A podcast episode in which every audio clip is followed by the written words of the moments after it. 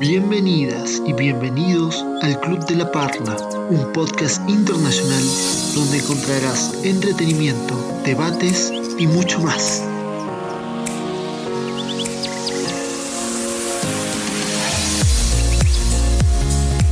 Buenos días, buenas tardes, buenas noches. ¿Cómo están amigos? Gracias por acompañarnos una vez más en este nuevo podcast. El día de hoy va de fútbol, el día de hoy va de deportes, el día de hoy va con esa esencia linda.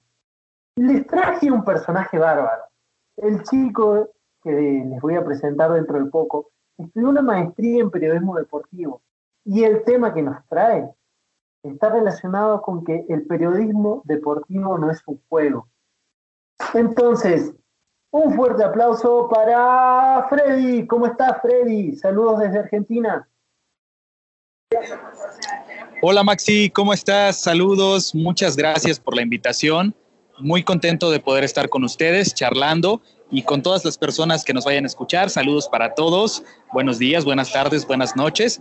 Y efectivamente estaremos tocando este tema que en lo particular se me hace muy interesante y, y, muy importante también en el contexto actual, ¿no?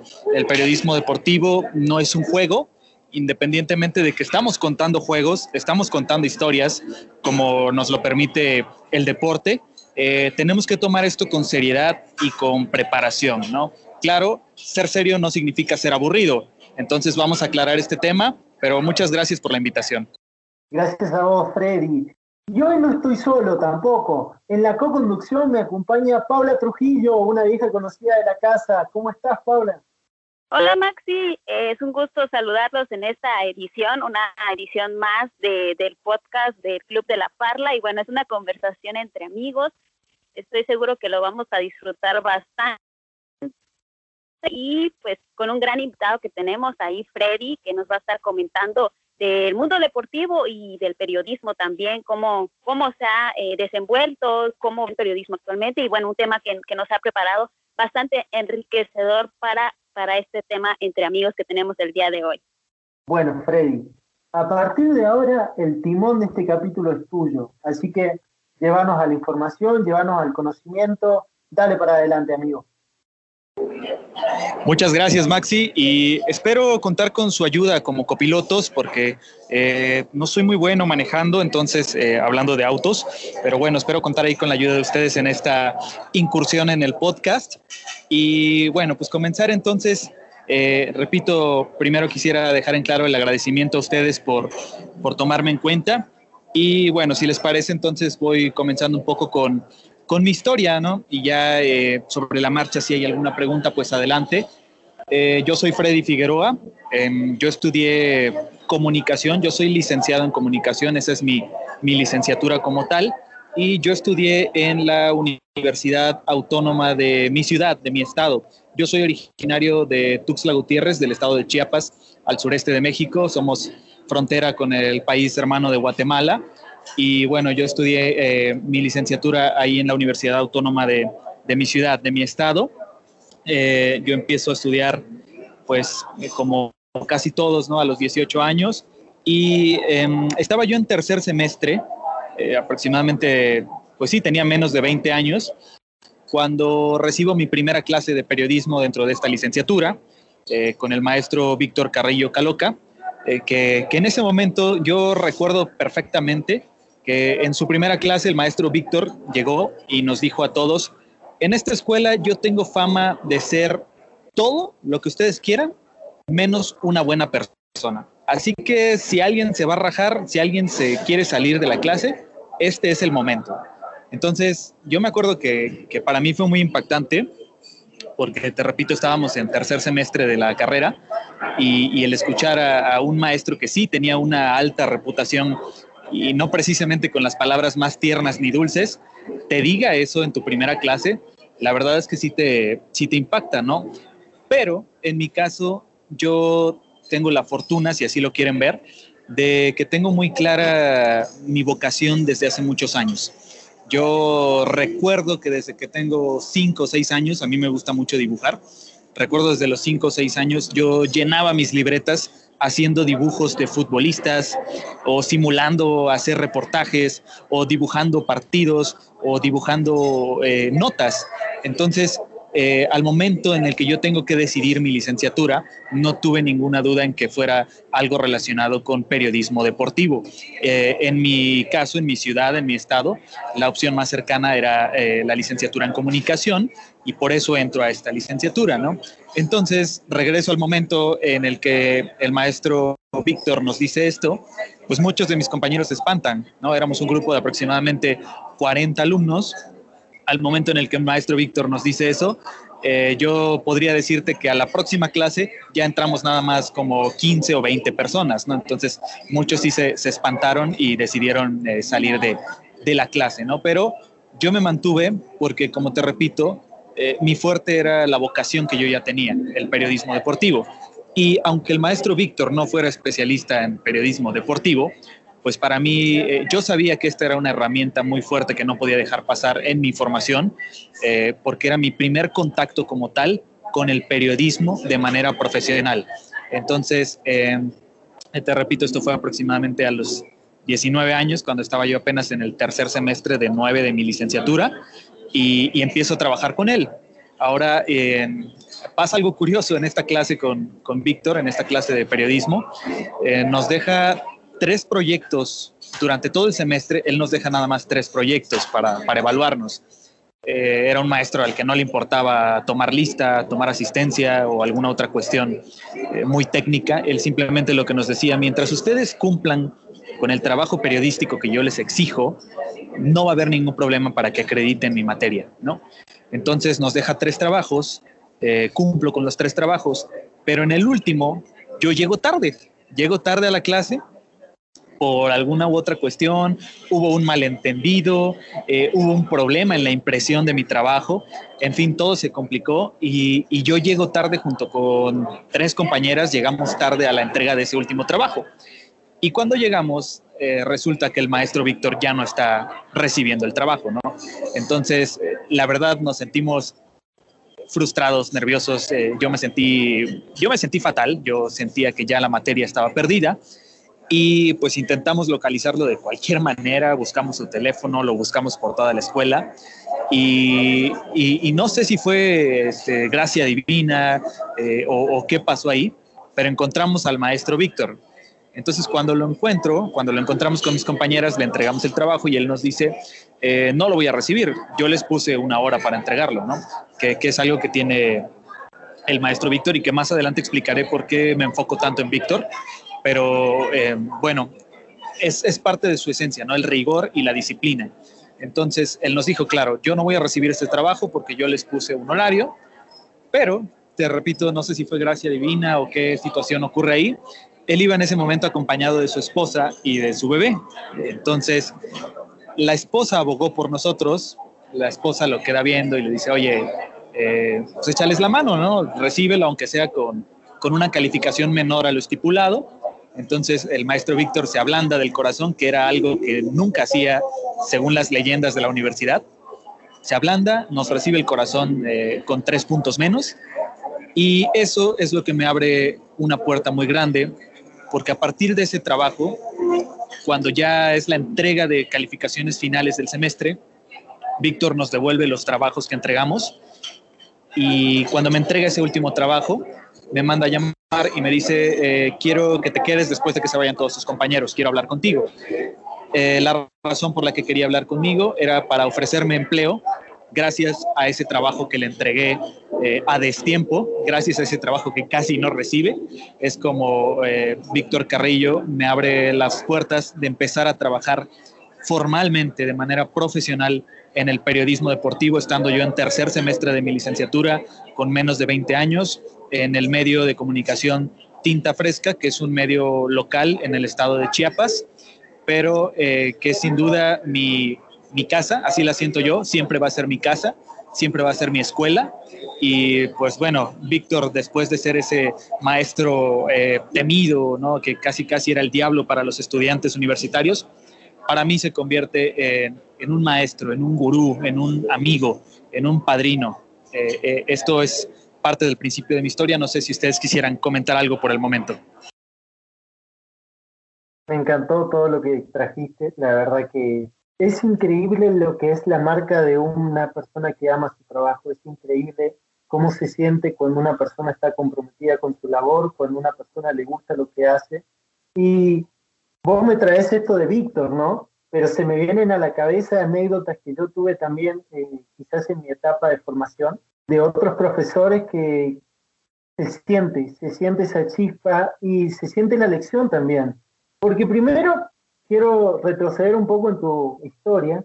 No me quiero imaginar la cara de esos alumnos ante los dichos del profesor. Al decir eh, cosas negativas, al transmitir energía negativa, al, transmitir de que se viene lo difícil, se viene lo crudo, mamita, qué miedo, ¿no? Y como vos lo dijiste, al tercer semestre no había pasado nada. Eh, posteriormente a eso, ver tu esfuerzo, posteriormente a eso, ver, como vos decís, cosas del destino o quizás esas cosas mágicas que van pasando en el trayecto, yo lo, confiero mucho a Dios, la verdad que, yo siempre digo gracias a Dios o gracias a Dios por poner esta persona en mi camino, pero la verdad que es así, Freddy, me, encantó lo, cómo estás empezando esta charla porque literal que tengo mucha melancolía encima y estoy pensando, ya las voy a compartir más adelante, a estas anécdotas con profesores. Así que Gracias, Freddy. No sé si vos, Pau, querés comentar algo. La forma de, la licenciatura, eh, esa que pasa por ver, te dan estas cosas o te metas eh, palabras que se te quedan muy claras por parte de algún maestro, alguna maestra, pero que igual forman parte de, pues, de tu desarrollo académico que como Freddy iniciando, ¿no? Prácticamente en tercer semestre de, nueve que abarca la licenciatura, eh, pues estaba así que recién iniciado en este mundo de la comunicación y recibir estas palabras que sin duda alguna le marcaron y ya lo, lo compartía él en, la, narración, en la, historia que nos daba de, cómo inició y que a pesar de esto, o sea, las palabras que le dijo el, maestro eh, Víctor, eh, pues también le, abrieron la oportunidad le dieron eh, el seguimiento a lo que sería su primera oportunidad dentro del mundo profesional, que esto es importantísimo de destacar también, como de, algo, de algo tan pequeño surgió la, oportunidad de que él pudiera desenvolverse dentro de lo que él quería, que es en el periodismo deportivo. Y bueno, Pau, vos sabés que relacionado a lo que decís, se me viene a la cabeza el pensar qué difícil es insertarse al mundo laboral, ¿no? Este, tenemos la suerte quizás de habernos cruzado con un Víctor, de habernos cruzado, como en mi caso, con un profesor, con una profesora que nos abre puertas, que nos enseña cosas que van más allá de los libros, pero honestamente es muy difícil ese salto. Como que yo creo que cuando uno va a estudiar, cuando se te pasa por la cabeza, voy a estudiar tal carrera, dimensionamos de que al finalizar esa carrera o el proceso de esa carrera, ya, va a venir un trabajo desde el cielo, ya va a venir un sueldo digno desde el cielo, ya va a venir eh, la casita que vemos en la televisión, ya va a venir ese auto que vemos en la televisión o en películas, y lamentablemente no, no es así, o sea, son esas bendiciones que quizás van apareciendo en, en este camino, que te llenan un montón, y así como porque Freddy lo transmitió de verdad, así como Freddy lo mencionaba, ¿no? Son cosas que uno agradece y que va a estar totalmente agradecido, creo, por toda su vida. Freddy, esto que contó, a pesar de ser breve, yo creo que esto lo, lo va a transmitir a un montón de personas, además de nosotros.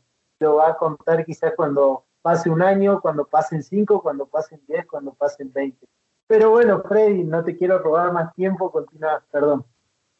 No, Maxi, al, contrario, yo les agradezco eh, los comentarios y, porque creo que esto puede ser útil también para los que nos estén escuchando, ¿no? Eh, para quienes estén interesados en, periodismo o incluso para cualquier persona que, que sabe o, tiene clara su vocación, porque a veces también nos perdemos, es la realidad, ¿no? Eh, como bien mencionas, pues yo también agradezco a Dios que se han cruzado en mi camino personas excelentes, eh, y no solo en lo profesional, sino de todo tipo, pero específicamente en lo profesional, ustedes saben que hay, hay momentos o hay oportunidades que, que no van a volver a pasar, ¿no? Entonces tú tienes que tomar ese riesgo, no importa la edad que tengas, no importa el, el nivel académico en el que estés, pero tienes que tomar la oportunidad, porque la única forma de aprender es haciendo las cosas, y más en un ejercicio tan práctico como es nuestra, nuestra carrera, ¿no? El periodismo. Entonces, eh, sí, definitivamente, como bien mencionas, Maxi, yo, yo me cruzo en ese momento con Víctor. Eh, hasta el momento recordamos esa anécdota y Víctor se ríe, ¿no? Ahora que ya lo conozco más como persona en esa faceta, ya no solo como profesor, aunque yo le sigo diciendo eh, maestro, lo sigo llamando jefe, porque eh, fue varios años mi jefe, pero bueno, ya es un vínculo diferente, lo conocí en otra faceta y recordamos ahora esa anécdota y, se ríe, ¿no? Y me dice, bueno, es que tú pasaste con seis, que era el, mínimo para aprobar la materia, ¿no? Sin embargo, fuiste el único de esa clase y el único en muchos años al que yo llamé para colaborar en mi medio. Entonces, y en esta parte también quisiera aprovechar para mencionar que a veces no es tan importante el número. Ojo aquí, no quisiera que se malinterpretara, y que, esto se entienda como que no importa eh, la clase, no importa la materia o que puedes dejar de asistir a clases. No, no me refiero a eso. Pero a veces yo siento, y lo digo también como perspectiva de docente, porque también he tenido la oportunidad de trabajar dando clases, a veces los alumnos perdemos o pierden la noción de la raíz de ser, eh, la razón de estar en un aula. Y no es solamente el ir a, recibir un 10, no es solamente el ir a probar un examen. Eh, sé que en el momento de estar estudiando, esa es la presión, ¿no? Porque si no repruebas y tienes que recursar una materia. Pero de verdad, si es una materia que te importa, que te interesa, y sobre todo en un nivel como la licenciatura, la universidad, ahí ya no estás por obligación, estás por gusto, se supone. Entonces, tienes que aprovechar al máximo el conocimiento, no el número. Y creo que ese es mi caso con, en, mi historia con Víctor. Yo saqué seis, que era el mínimo probatorio en su materia, pero a partir de ahí se me abre una puerta profesional que gracias a Dios y al esfuerzo y a muchas otras personas puedo mantener hoy a, a ocho años de distancia y que he aprendido en verdad muchísimo. Eh, yo estoy muy agradecido con mi licenciatura, como te repito, yo soy comunicólogo, mi licenciatura es así, es comunicación, no periodismo en específico. Entonces eso me permitió conocer muchas áreas, a muchas personas y ampliar mi visión. Yo llegué con una perspectiva de que quiero estudiar comunicación porque voy a ser periodista deportivo y la mantengo, pero en ese tránsito eh, aprendí muchas otras cosas más que tú como periodista, seas deportivo, cultural, político, eh, en cualquier área científico, hasta eh, del mundo de espectáculos, tú lo puedes nutrir, porque al final de cuentas somos un conducto de lo que sucede en el mundo. Y entonces aquí es donde todo lo que a ti te nutre, todo lo que has visto, escuchado, sentido, tú lo vas a impactar también en tus historias, o lo debes reflejar también en esas historias para que impacte en las distintas comunidades que te van a leer o escuchar con, con la transformación de los medios de comunicación. Buenísimo, me, me gusta cómo estamos llevando este hilo de la conversación Vamos a, vamos a recapitular un poquito. Freddy acaba de conseguir un puesto gracias a un profesor quizás, entre comillas, decirle malvado, pero Freddy ya consiguió el puesto. Freddy hoy en día tiene una relación excelente con esta persona, lo conoció como él dice, ¿no? Así que me interesa saber, o me interesa ya quizás adentrarnos en el desarrollo. Cuando charlé con Freddy, Freddy me comentó de este título que me pareció excelente, ¿no? El periodismo deportivo no es un juego. Así que, ¿qué te parece, Freddy?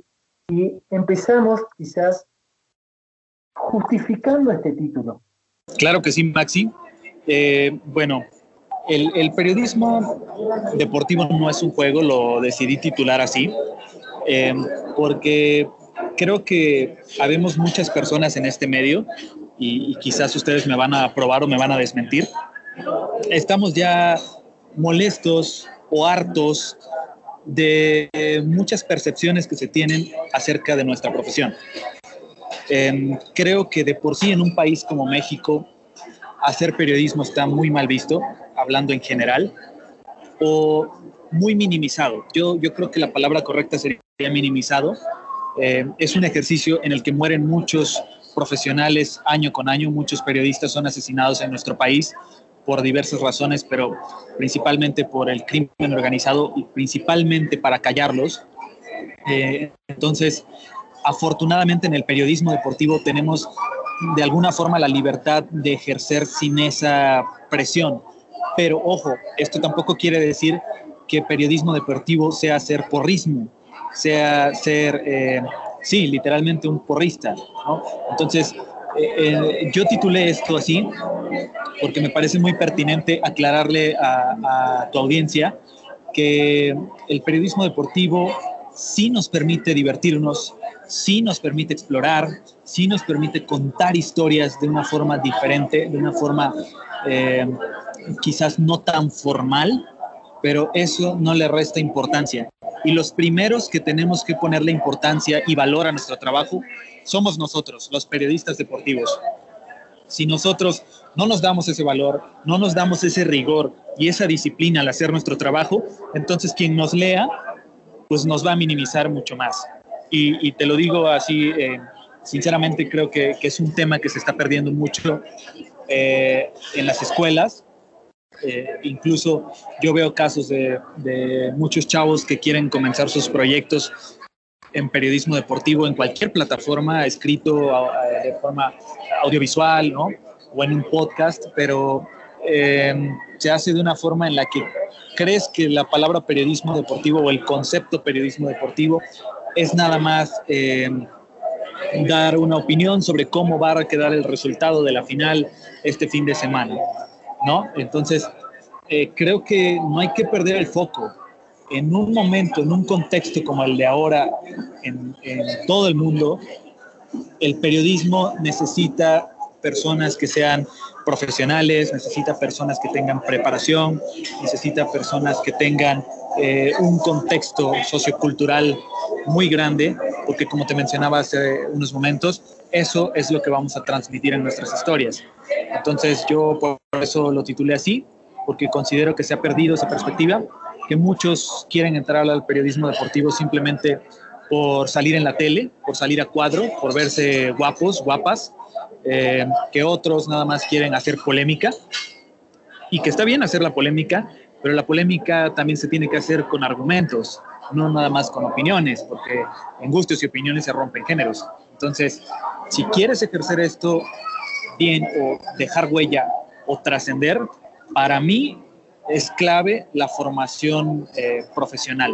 No te estoy diciendo que todos tienen que estudiar una maestría o, un posgrado, o incluso no la licenciatura, pero sí tenemos que prepararnos, aunque no tengamos el papel, debemos tener el conocimiento y prepararnos y exigirnos y nosotros mismos desde nuestro trabajo defender la reputación del periodismo deportivo. Yo sí insisto, creo que en los últimos años la llegada de los eh, medios digitales, la transformación de los medios, es cierto, nos ha permitido muchas cosas, pero también ha permitido que otras personas se relajen en su rigor para hacer periodismo. Y por querer subir la nota más rápida, eh, no, no la revisas, no corriges, ya ni siquiera checas ortografía.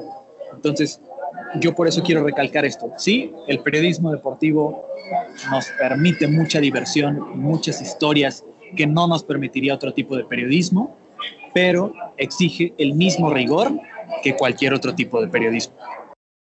Sí, que, que ahora que, que lo señala Maxi, este, Freddy, eh, con eso que decía que con la llegada de las nuevas tecnologías, sin duda alguna se ha ido perdiendo eh, un poco este sentido de lo que es realmente el periodismo. Nos preocupamos tanto por cómo vamos a presentar la información que por el fondo, lo que realmente estamos transmitiendo a través de las historias que estamos narrando y sobre todo que en el periodismo se presta para hacer un vínculo con las personas, tener un vínculo estrecho con ellos, poder contar las historias que no se han contado, darle voz a esas personas que pues no tienen voz en la sociedad, vaya, que sin duda de la labor periodística debe de ser uno de los pilares. Y dentro de eso también eh, se destaca lo de la formación, que bien lo mencionas, eh, la formación que debe tener el periodista, no solamente en el deporte, sino en cualquier ámbito que se desenvuelva.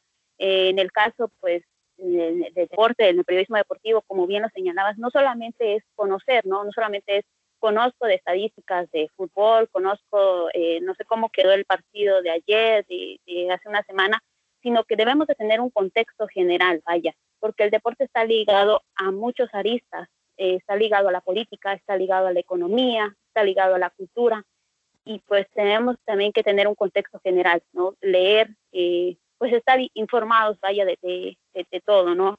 Para que nosotros podamos enriquecer nuestra labor, podamos ayudar a la sociedad y sobre todo crear nuevas historias, no, no venir haciendo lo que lo que está haciendo el, periodismo actual, sino poder revolucionar.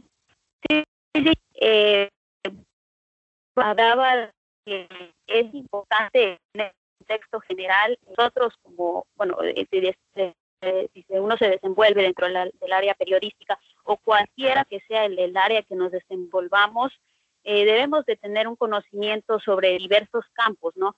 Sobre lo que es cultura, política, economía, que son estos temas que pues están en nuestra sociedad y que hablando un poco ya en, lo que tocaba Freddy del periodismo, no tratar de replicar esta misma forma que se está haciendo el periodismo actualmente, sino tratar de innovar. Si nosotros tenemos la oportunidad, ¿por qué no contar las historias que no se han contado, darle voz a esos personajes, eh, crear nuevas historias, obviamente, y pues darle un, un nuevo significado, una nueva forma de hacer periodismo con, con, las nuevas tecnologías que tenemos a la disposición y pues que podemos hacer muy buen uso de ellos para transmitir eh, toda esta toda esta toda esta información hacia la sociedad y poder pues tener mayor conexión con ellos. Claro, em, en este sentido, si me eh, eh, permiten la participación, este, creo que es muy importante también eh, aclarar que, que, hay diferentes tipos de estilo dentro de, del periodismo deportivo. ¿no? tenemos que empezar por identificar a qué tipo el, tipo de medio en el que te quieres desenvolver, ¿no? Si quieres dedicarte al periodismo escrito, a través de televisión, a través de, podcasts, ¿no? A través de, de videos, cápsulas, en fin, hay una infinidad de, de, alternativas en la actualidad. Y algo que me decía una vez Toño Nelly, eh, narrador de Televisa Deportes, una vez que tuvimos la oportunidad de invitarlo a un podcast justamente, eh, eh, es eso, ¿no? Que antes, en su tiempo, él tenía que ir a tocar puertas a todas las televisoras y a ver si le daban una oportunidad de entrar, ¿no? Entonces, ahora los tiempos y las tecnologías nos permiten que podamos crear diferentes tipos de proyectos, pero volvemos al punto que es lo que comentaba también Pau, qué tipo de proyecto o qué tipo de contenido es el que quiero ofrecer. Y, aquí quiero entonces tocar esta parte de que existen diferentes estilos y es completamente válido. Cada uno va a fomentar su estilo.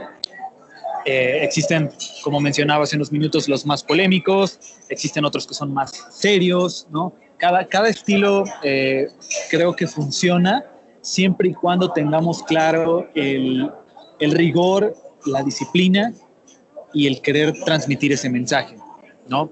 Eh, digo, te podría mencionar muchos casos que pues, ustedes saben, ¿no? De periodistas que tienen diferentes estilos. Yo quisiera aclarar que, por ejemplo, en mi caso, eh, en mi particular caso, actualmente eh, estoy colaborando como coeditor de deportes en el Diario Nacional El Economista en la Ciudad de México que para mí es una grandísima oportunidad y, y me siento muy satisfecho de poder colaborar eh, con mi editora general que se llama Marisol Rojas, que también es una excelente persona y excelente profesional y también me abre esta oportunidad como en su momento lo hizo Víctor. Eh, y, me pasa que con Marisol, bueno, el perfil del economista, para empezar, es un diario nacional. En segunda, eh, es un tipo de medio que, el target pues va a ser un empresario, va a ser una persona eh, con cierto grado académico, ¿no? Entonces, ¿qué tipo de contenidos tú tienes que ofrecer en un medio como este? Pues obviamente tienen que ser eh, contenidos muy bien elaborados, que, que en su mayoría tengan numeralia, tengan datos, tengan estadísticas, tengan análisis, tengan voces expertas, tengan contrastes de estas voces expertas, ¿no?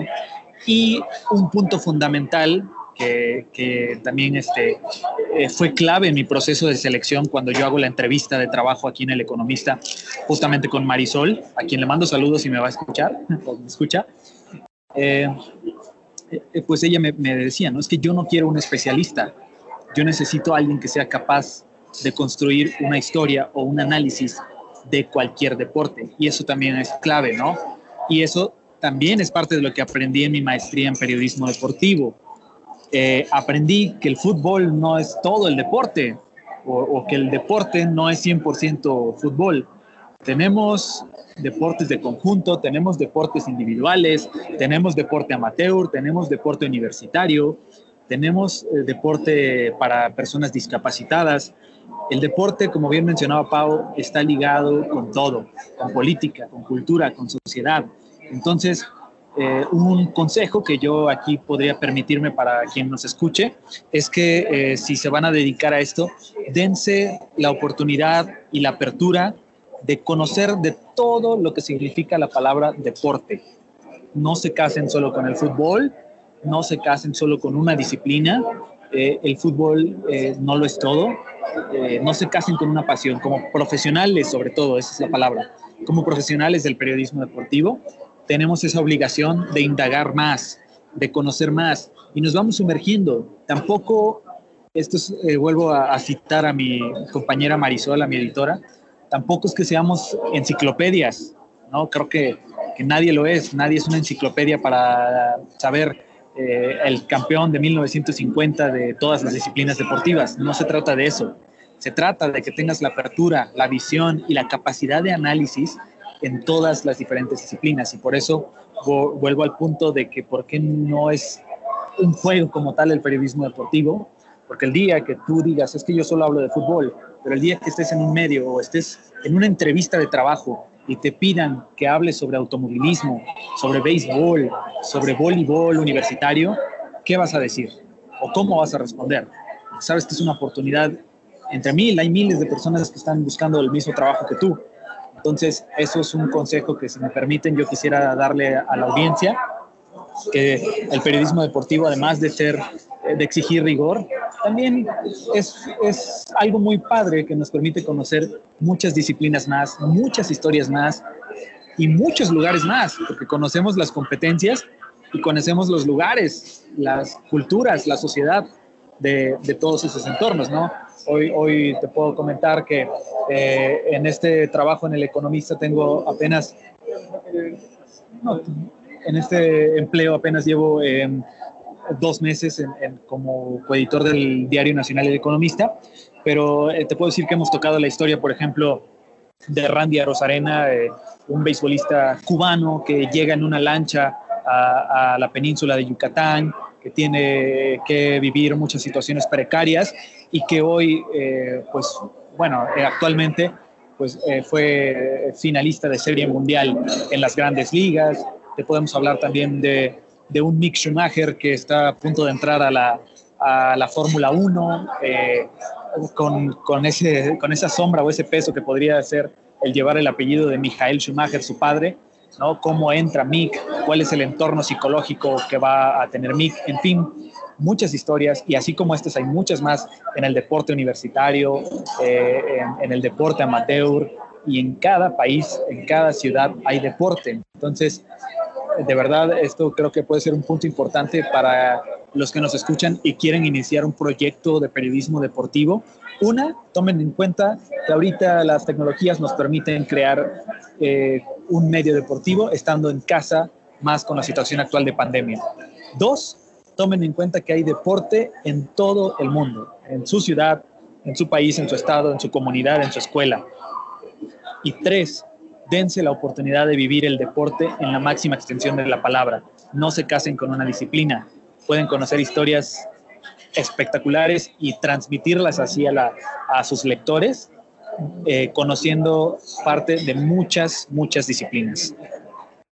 Me encantó que hayas traído esta relación acerca del fútbol y que hayas hablado de todos los otros deportes que en sí su actividad o lo que ustedes eligieron como profesión conlleva, ¿no?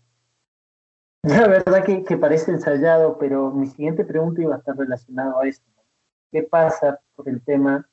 ¿Qué pasa con el relacionar siempre el periodismo deportivo con el fútbol? ¿Qué pasa con cuando ves una persona, un estudiante de periodismo deportivo, al instante está viendo un comentarista de fútbol, un narrador de fútbol, una entrevistadora de fútbol, una notera de fútbol, una reportera de fútbol?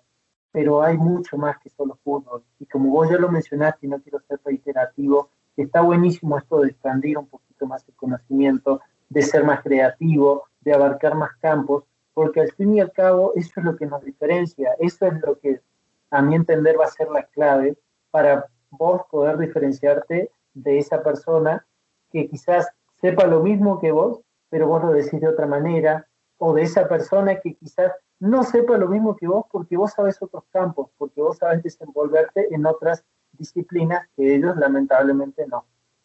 Y continuando un poco con este hilo, me gustaría dar el ejemplo de una de las personas que está participando en este podcast, que es Pau. Pau tiene un blog. Pau, ¿nos quieres comentar brevemente cómo surge la idea del blog? ¿Qué temas tocas en tu blog? Y obviamente mencionalos, así te dan una vueltita por ahí y leen lo que escribís, que está buenísimo. Ahí me agarraron el curso de mi blog. sí, sí, sí. Eh, fíjate que surgió como una idea de poder mostrar, de poder difundir un poco del contenido que pues que he estado realizando, ¿no? Principalmente empezamos desde, y bueno, hace un año que, que egresé de la universidad y dije, ¿por qué no a, atrevernos a, realizar algo referente a pues a lo, que he aprendido, lo que sé hacer y pues aunque ha sido un poco eh, el contenido que todavía tengo, pero pues considero que ha sido bastante enriquecedor, tanto en lo personal, en lo profesional y bueno, eh, también en cada, cada historia que, trato de realizar, no solamente abarcar dentro del, deporte, sino tener otras aristas, y otros campos. Eh, por ahí he redactado algunas cuestiones culturales y bueno, bien algunas deportivas. Te digo, es ir, viendo todo este panorama, ¿no? No solamente casarnos con, con, una idea, como ya lo comentaba Freddy, no solamente es fútbol, no solamente es deporte, también hay, hay un vasto campo dentro del periodismo y creo que tenemos muy buena oportunidad ahora con las tecnologías de poder crear un blog.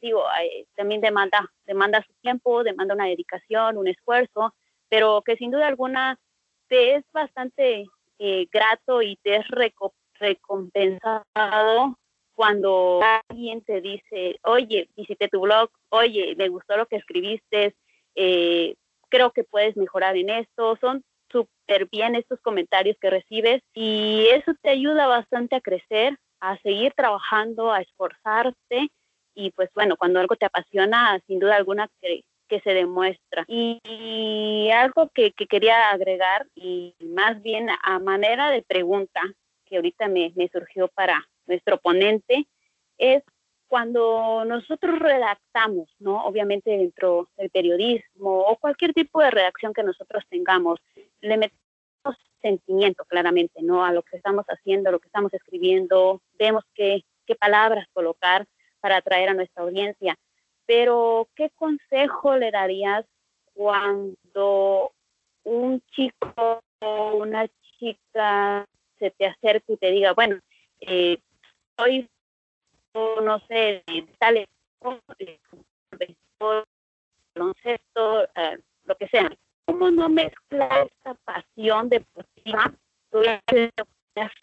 por algún, por algún equipo, por alguna disciplina, algún piloto en, especial? ¿Cómo no mezclamos este sentimiento o cómo tratar de hablarlo al momento de que nosotros vamos a redactar una información, tratar de ser como lo, más general o, no mezclar tanto este, sentimiento de por. Eh, sí, claro, Faro, me parece una, una pregunta muy buena, eh, porque creo que, que, va relacionado con lo que comentábamos de, de cómo pensamos que el periodismo deportivo, este, o, no debemos confundir el periodismo deportivo con ser eh, porrismo, ¿no? con ser porrista. Yo diría que lo que tenemos que tomar en cuenta aquí es que nosotros somos un canal. Somos, como bien lo dice nuestra formación, nuestra carrera eh, madre, que sería la comunicación, nosotros somos ese, ese medio, ese, ese canal que va a vincular directamente lo que siente el deportista con lo que quiere escuchar la sociedad. Ahora, eh, en ese sentido, yo creo que es importante tomar en cuenta los datos. Los datos siempre son fundamentales. Eh, yo, yo recuerdo, y voy a volver a citar a, a Víctor, mi mentor en, el periodismo, eh, él siempre me decía, cuando vayas a escribir un texto, como periodistas necesitamos 99% información y 1% inspiración. Punto. Entonces, ¿en qué te vas a basar para escribir? En información. Si te jactas de hacer periodismo, tienes que escribir datos. No importa que sea uno o dos datos, o si tienes 10, 100, ¿no? Pero tienes que meter datos. Entonces, yo lo que respondería a lo que me pregunta Pau es esto, que, para escribir una historia, primero te bases en los datos. Y ahí en el dato vas a encontrar la línea del texto que tú quieres escribir. Ahora, también, con base a mi experiencia, eh, puedo decir que en el periodismo deportivo sí se permite también jugar con esta parte de las emociones. Claro, no vas a tomar partido por nadie, por ningún equipo ni por ningún atleta, pero sí puedes tomar partido de narrar cómo era el estadio, de narrar eh, si un equipo llega a una final después de 30 años, si un país recibe un evento después de 50 años, si una, un atleta gana un trofeo después de 100 años. Claro que todo eso lo puedes tú transmitir y tenemos herramientas periodísticas clásicas como la crónica o, o, en el caso de un personaje en particular como la semblanza, que van a nutrir ese ambiente y que va relacionado también con lo que tú decías, Maxi, de contar la historia de una forma diferente y que tu lector lo va, se va a dar cuenta de cómo escribes, de cómo haces tu trabajo, ¿no? Entonces, perdón si me fui muy largo, como manera de conclusión, yo diría, para responder a la pregunta de Pau, eh, uno, datos. Siempre necesitas datos para hacer periodismo en cualquier disciplina, incluyendo al deporte, por supuesto, necesitas datos. Y dos, yo diría que el periodismo deportivo sí te permite jugar con esta parte de ser bastante detallista en, lo, eh, en el escenario que se está viviendo y eso nos permite enriquecer los datos con la ambientación y transportar al lector al momento de, del evento. Creo que son dos cosas fundamentales. Sin perder el rigor, hacemos el tema interesante y claro, e, esencial, recordar que como periodistas, y esto va para lo deportivo, lo cultural, lo político, para cualquier tipo de periodismo, nunca podemos ni debemos tomar parte de un lado de la historia. Por eso somos el medio, porque nosotros debemos escuchar todas las aristas posibles y a partir de eso hacer nuestro análisis o conclusión o simplemente poner las partes enfrente en nuestro, en nuestro texto. Pero no debemos ni podemos tomar parte. Continuando un poco con esto que estabas comentando, yo considero de que el arte del periodismo en sí, sacando un poquito quizás el periodismo deportivo, es la manera en que contar la noticia, ¿no? Porque a ver, a mi entender y como consumidor también lo voy a comentar, yo consumo la, la esencia de esa persona, yo consumo la manera en que lo dice, la manera en que se expresa, la manera en que lo narra, porque también hay maneras de narrar la noticia, pero la noticia es la misma, ¿no? Es la misma noticia que puedo encontrar eh, prendiendo la televisión y revisando canal por canal por canal, pero cómo lo cuenta esa persona, cómo se viste quizás esa persona, en el medio que está trabajando esa persona, es lo que me lleva a mí como consumidor a escuchar la manera en la que él narra la noticia o ella narra la noticia. Y posteriormente a esto, quería hacer un, quizás a modo de pregunta, quizás a modo de desarrollo, pero no puedo parar de pensar en, yo Maxi soy un periodista deportivo, ¿Y cómo me informo, no? ¿Cómo capto esa noticia? ¿Cómo, ¿Cuál es mi rutina diaria como periodista deportivo? ¿Me querés comentar un poquito algo de eso? Claro que sí, Maxi. Eh, en lo primero que mencionas, eh, por supuesto, es muy, es muy importante el tratar de ser diferente. ¿no? Y no por ser diferente quiere decir que vas a dejar de hacer las cosas eh, sin disciplina, sin la misma disciplina, ¿no? Entonces, y esto va relacionado con la segunda parte que tú mencionas. En mi caso, em, suelo nutrirme pues de, diversos medios, no, la verdad es que no me caso con uno solo, pero, por ejemplo, a mí me gusta mucho leer las historias que publica eh, El País, eh, el New York Times, em, Forbes, ¿no? Que son historias que te ofrecen una perspectiva diferente. Yo recuerdo, por ejemplo, hablando, hablábamos hace unos minutos de Randy Rosarena. Yo, recuerdo un texto que leí en El País sobre cómo te empiezan a hablar acerca de la localidad, de la pequeña localidad en Cuba, de donde él es originario, te plantean el escenario, la playa, cómo los niños juegan béisbol en, esa localidad y te vas metiendo y de pronto te dicen, de esta comunidad surge hoy uno de los eh, bateadores estrellas de la Serie Mundial, Randy Arozarena. Entonces, esta parte es fundamental y creo que va relacionada con los dos temas que tú mencionas. Es el cómo lo escribes, pero también qué has leído tú, cómo te has formado tú para que puedas contar una historia diferente. Eh, bueno, aparte de lo que tú puedas leer, sean medios deportivos o, cualquier otro tipo de medio, como bien mencionaba Pau, políticos, culturales, que por supuesto los tienes que leer también. Eh, aparte de eso, tienes que estar consciente que si te vas a dedicar al periodismo, sea deportivo o cualquier otro tipo de periodismo, tienes que estar pegado a la información. Y que afortunadamente en estos tiempos tenemos un amigo al que nunca dejamos solo, ni nunca nos deja solo, que es el celular, siempre lo llevamos, entonces es un aliado perfecto para nuestra profesión. Digo, lo tenemos para cuestiones personales, pero al mismo tiempo nos sirve para estar siempre en un constante monitoreo de noticias, ¿no?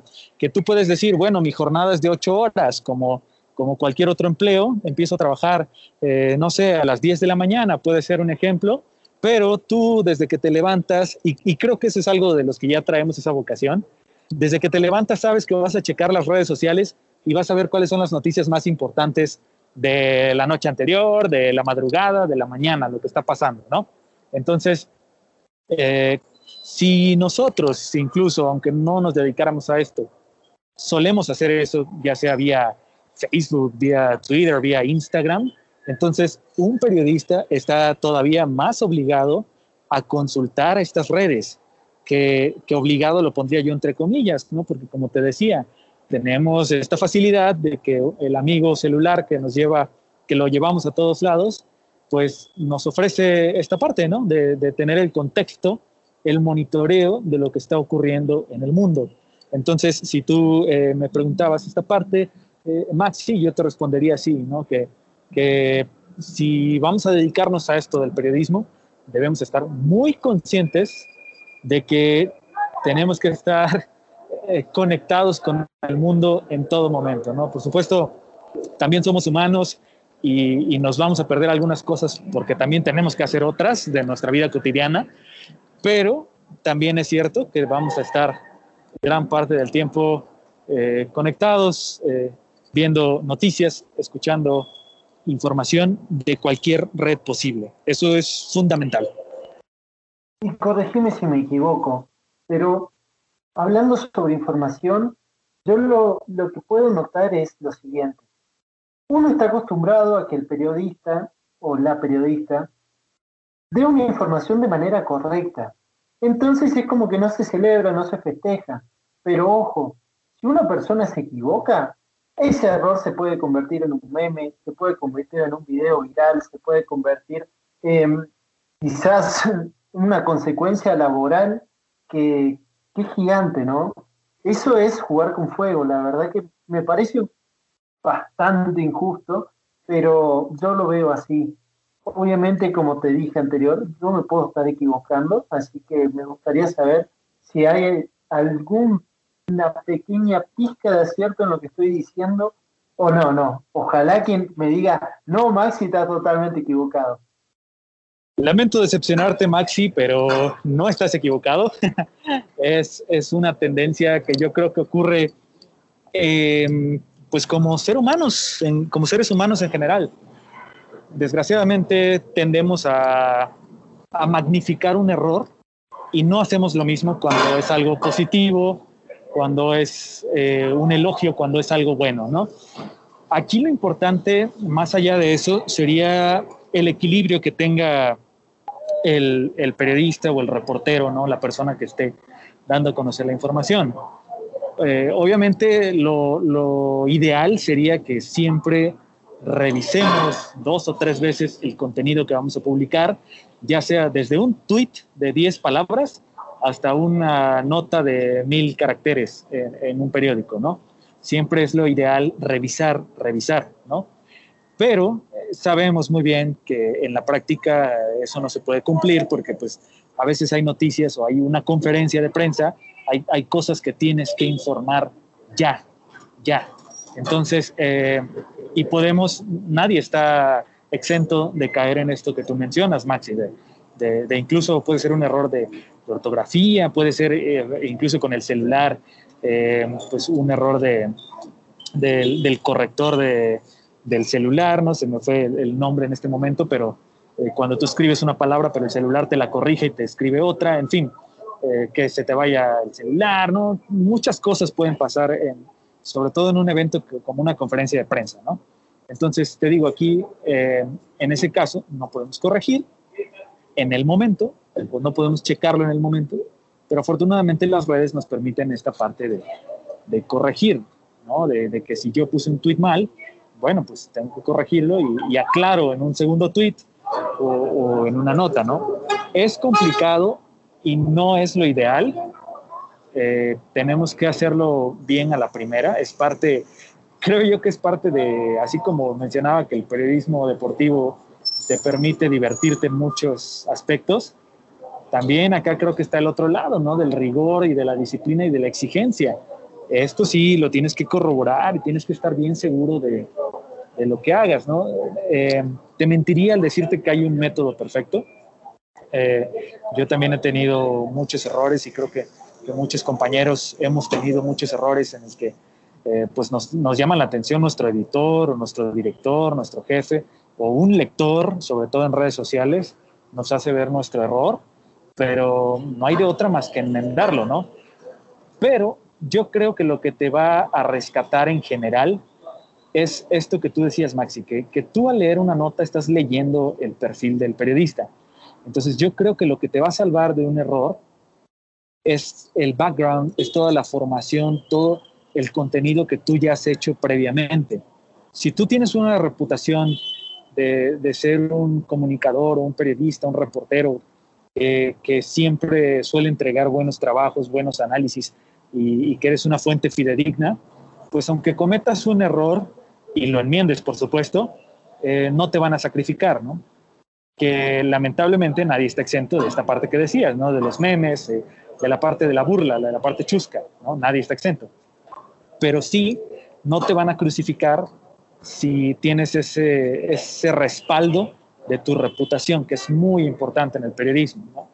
Pero si no tienes esa reputación, o si estás empezando, sí es más complicado. Entonces, ahí es donde tienes que poner mucha atención en lo que haces. De verdad, es este, yo sé que a veces por la premura de compartir una noticia eh, se nos va algún error de ortografía, que eso sería lo menos, ¿no? Pero ya un error más grave, cambiar un nombre, cambiar un lugar, un momento, un resultado, eh, eso sí ya es más grave, ¿no? Entonces, eh, repito, no hay una fórmula, nadie está exento, ni siquiera los mejores. Yo recuerdo por ahí a, este reportero Marcelino Fernández de ESPN, ¿no? cuando, cuando le da un balonazo a un jugador del América y, se hizo viral el video, ¿no? Eh, Marcelino lo que hace es tomar esto con, pues, pues, también de forma chusca, entonces él en vez de enojarse y de pelearse con medio mundo en redes sociales, pues también él se empieza a mofar del mismo, ¿no?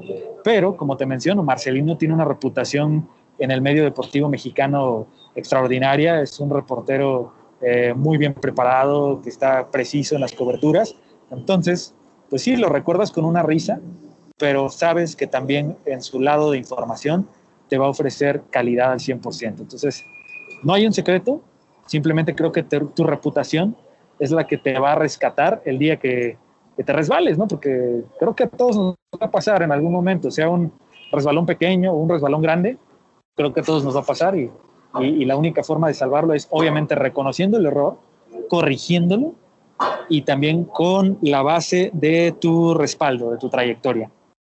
Y bueno, ya como para ir cerrando, Freddy, ¿te gustaría comentar alguna cosita más, algo que no se te haya preguntado quizás, o alguna mención que se te vino a la cabeza y la quieras compartir? Eh, sí, claro que sí, Maxi. Bueno, primero regresarles el agradecimiento a, los dos, a ti, Maxi, y a Pau, por esta oportunidad de poder expresarme aquí.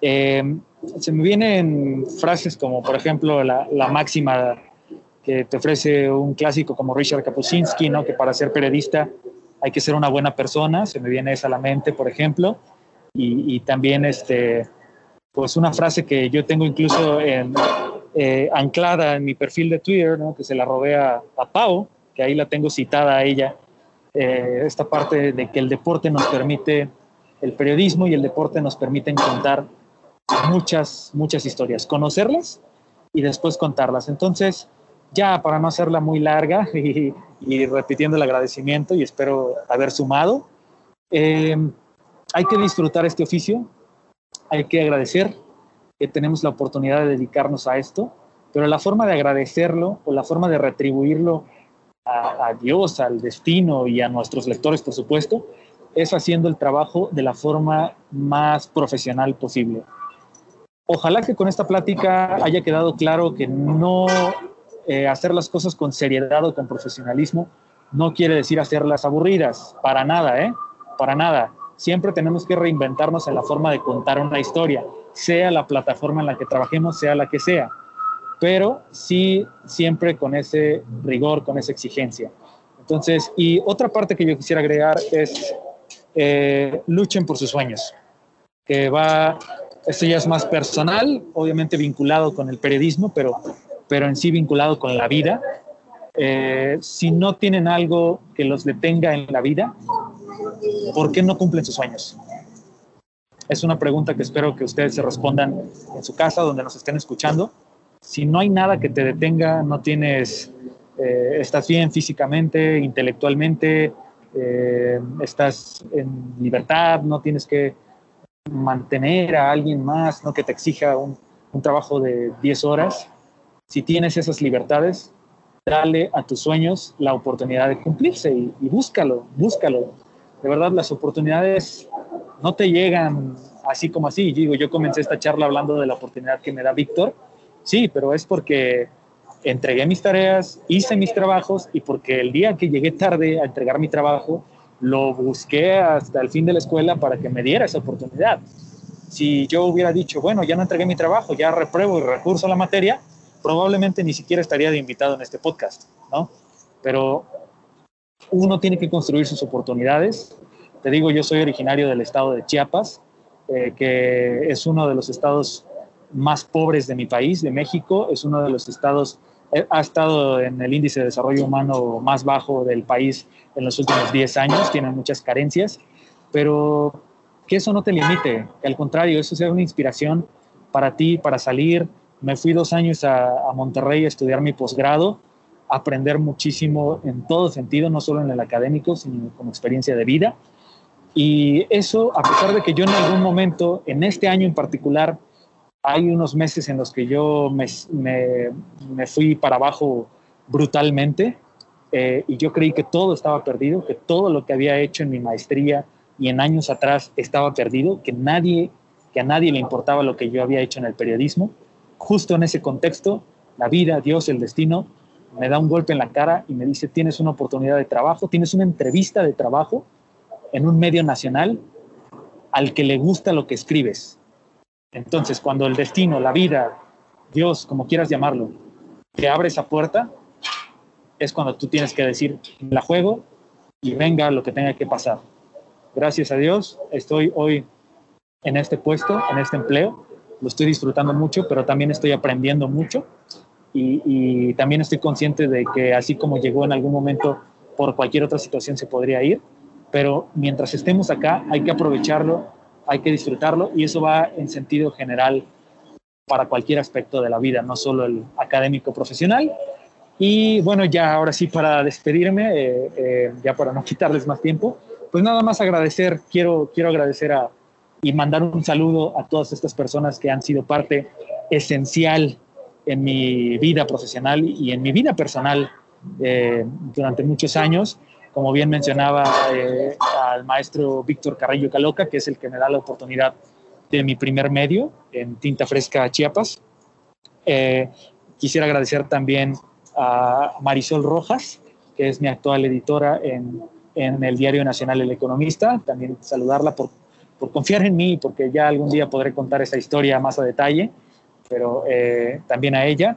También agradecer al mister Iván Pérez, que tiene su medio digital, que también se los recomiendo muchísimo para todos los que quieran empezar un proyecto digital con esta situación de pandemia.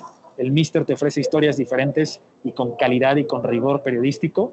también a Iván por confiar en mí, pero también a muchas otras personas, académicos, eh, al maestro Pedro Piña Loredo de Monterrey, Marta Cedillo, maestra también de Monterrey, eh, al maestro Eduardo Rodríguez, también de, de allá de Monterrey, ¿no? A, a otros grandes colaboradores, Ofelia de la Rosa, Ariel Silva, eh, en fin, grandes, grandes compañeros, eh, grandes personas que te vas topando y también mi agradecimiento fundamental y especial a todas esas personas, a todos esos entrevistados que te abren la puerta de su casa, pero fundamentalmente la puerta de su corazón, de su confianza, para contarte una historia, porque tú sabes que como reportero vas y vas y estás ahí picando piedra para sacar la historia.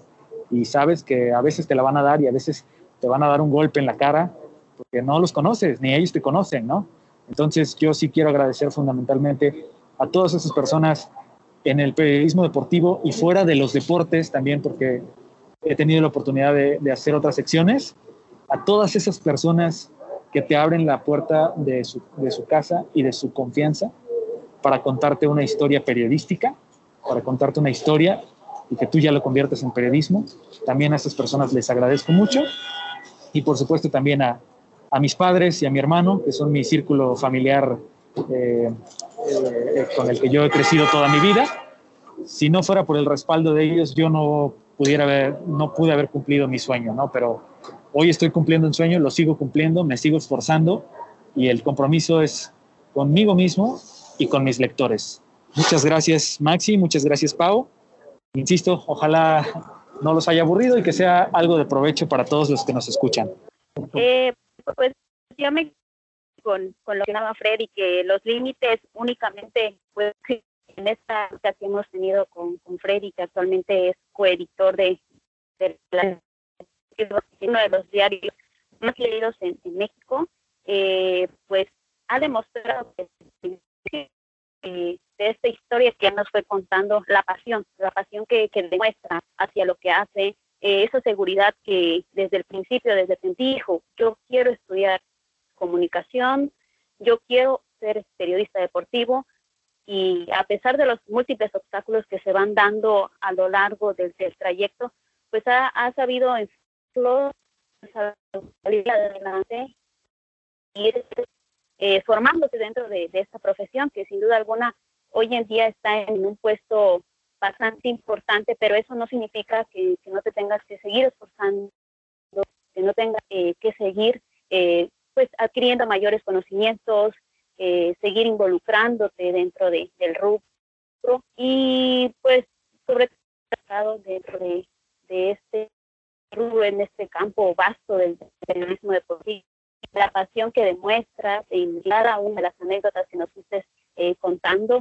Y bueno, sobre todo también las peculiaridades de, de, la vida, ¿no? De que como a, ese chico de, de 18, de una universidad surgió una oportunidad que sería pues como una un, eh, un plus o un trampolín a lo que vendría involucrando dentro de ya del área profesional, porque digo, a esa edad pues estás empezando y pues es muy complicado actualmente tener esas, esas oportunidades laborales, esas oportunidades que te vinculen y pues sin duda alguna a Freddy le llegó y, ya supo aprovechar, dijo, yo asumo el reto y pues hoy en día eh, pues continúa, ¿no? Continúa esforzándose y eh, pues conquistando cada uno de, sus sueños. Y yo en lo personal, pues Freddy, me considero súper fan ahí de tus dibujos, de tus historias que he podido eh, tener la, oportunidad de ver y pues también se los recomiendo que, que lo lea,